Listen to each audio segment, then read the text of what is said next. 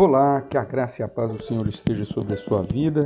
Seja muito bem-vindo, eu sou o pastor Everton e estamos começando mais um devocional da Igreja Presbiteriana Reformada aqui da cidade de Araraquara, onde nós temos tido o privilégio de, dia após dia, pensarmos um pouquinho sobre os princípios de sabedoria que a palavra de Deus nos traz. Nós estamos aqui no livro de Provérbios, no capítulo 15, e o verso do dia é o verso de número 31, que nos diz assim: os ouvidos que atendem à repreensão salutar, no meio dos sábios têm a sua morada.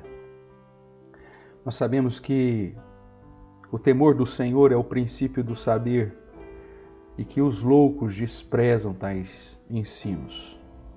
Nós já vimos, lemos e estudamos vários provérbios que nos chamam a atenção para o fato de que devemos estar atentos aos conselhos do sábio, a ouvir a instrução do pai, o ensinamento da mãe, a não desprezar o conselho dos sábios e o ensinamento que ele nos traz. E aqui agora, no verso 31, nós temos a conclusão, vamos assim dizer, né, uma das conclusões das consequências daquele que ouve a palavra de Deus, que ouve as instruções da sabedoria, que ouve o conselho dos sábios, que está atento à repreensão salutar, ou seja, os conselhos ou os bons conselhos.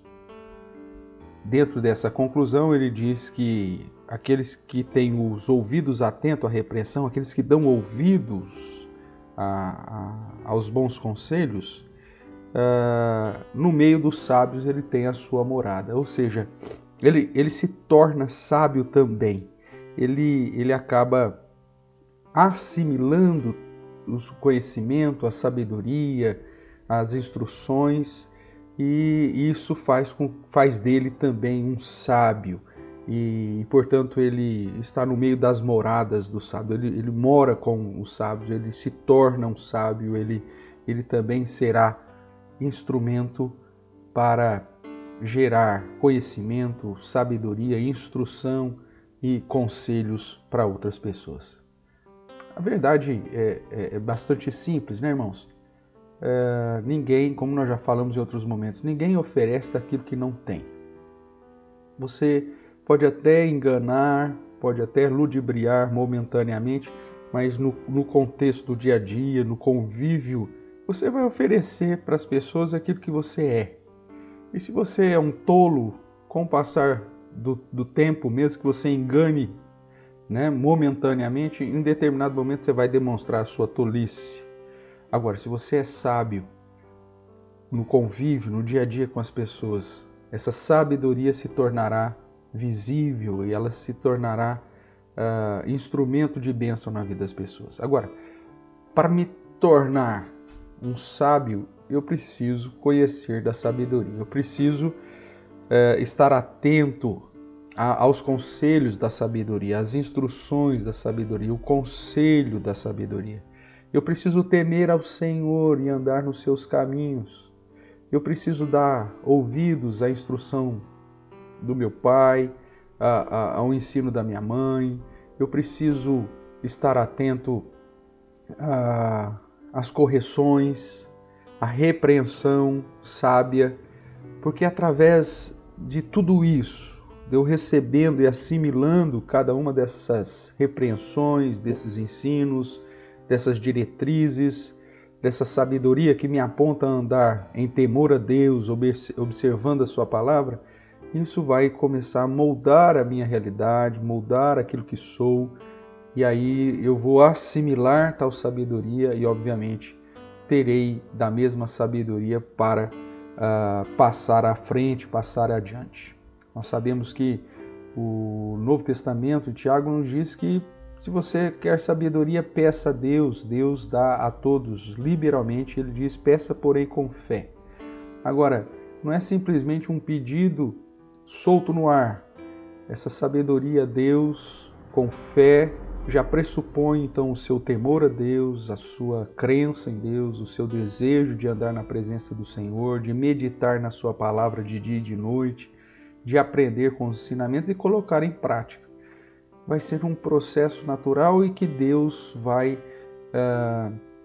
fortalecer através da sua bondade, derramando sobre você mais e mais da sua sabedoria e do conhecimento que só Ele pode nos dar. Portanto, tenha ouvidos que estejam atentos aos bons conselhos, à repreensão salutar, porque certamente, se assim você o fizer, você habitará no meio dos sábios, ou seja, no meio daqueles que temem a Deus, no meio daqueles que observam as Sagradas Escrituras e que desejam andar de modo a glorificar e exaltar ao Senhor. A palavra do Senhor, quando também nos diz a respeito do encher do Espírito como um instrumento para que a nossa vida seja cheia de virtudes, Paulo vai usar o contraste dizendo: não vos embriagueis com vinho, mas enchei-vos do Espírito.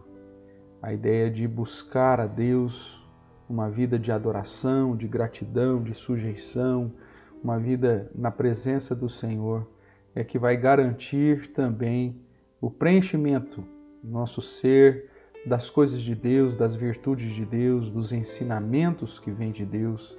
E as virtudes que são o fruto do Santo Espírito serão vistos em nossa vida, em nosso dia a dia, e consequentemente glorificaremos ao Senhor e traremos benefício para nós mesmos. O desejo do meu coração é que você possa amar o conhecimento, temer a Deus, dar ouvidos às instruções da sabedoria de Deus e consequentemente que tudo isso esteja guardado no seu coração, que haja morada no seu coração, para que você possa ser instrumento de bênção nas mãos de Deus, como um sábio conduzindo outras pessoas à mesma sabedoria. Que Deus abençoe o seu dia, guarde a sua vida, a sua família, a sua saúde, direcione todas as coisas e não se esqueça de temer a Deus, de andar na sua palavra, de estudar, de buscar, de conhecer cada vez mais o conhecimento que emana das Sagradas Escrituras para o seu próprio bem e para a glória do nosso Deus eterno. Forte abraço, tchau, tchau.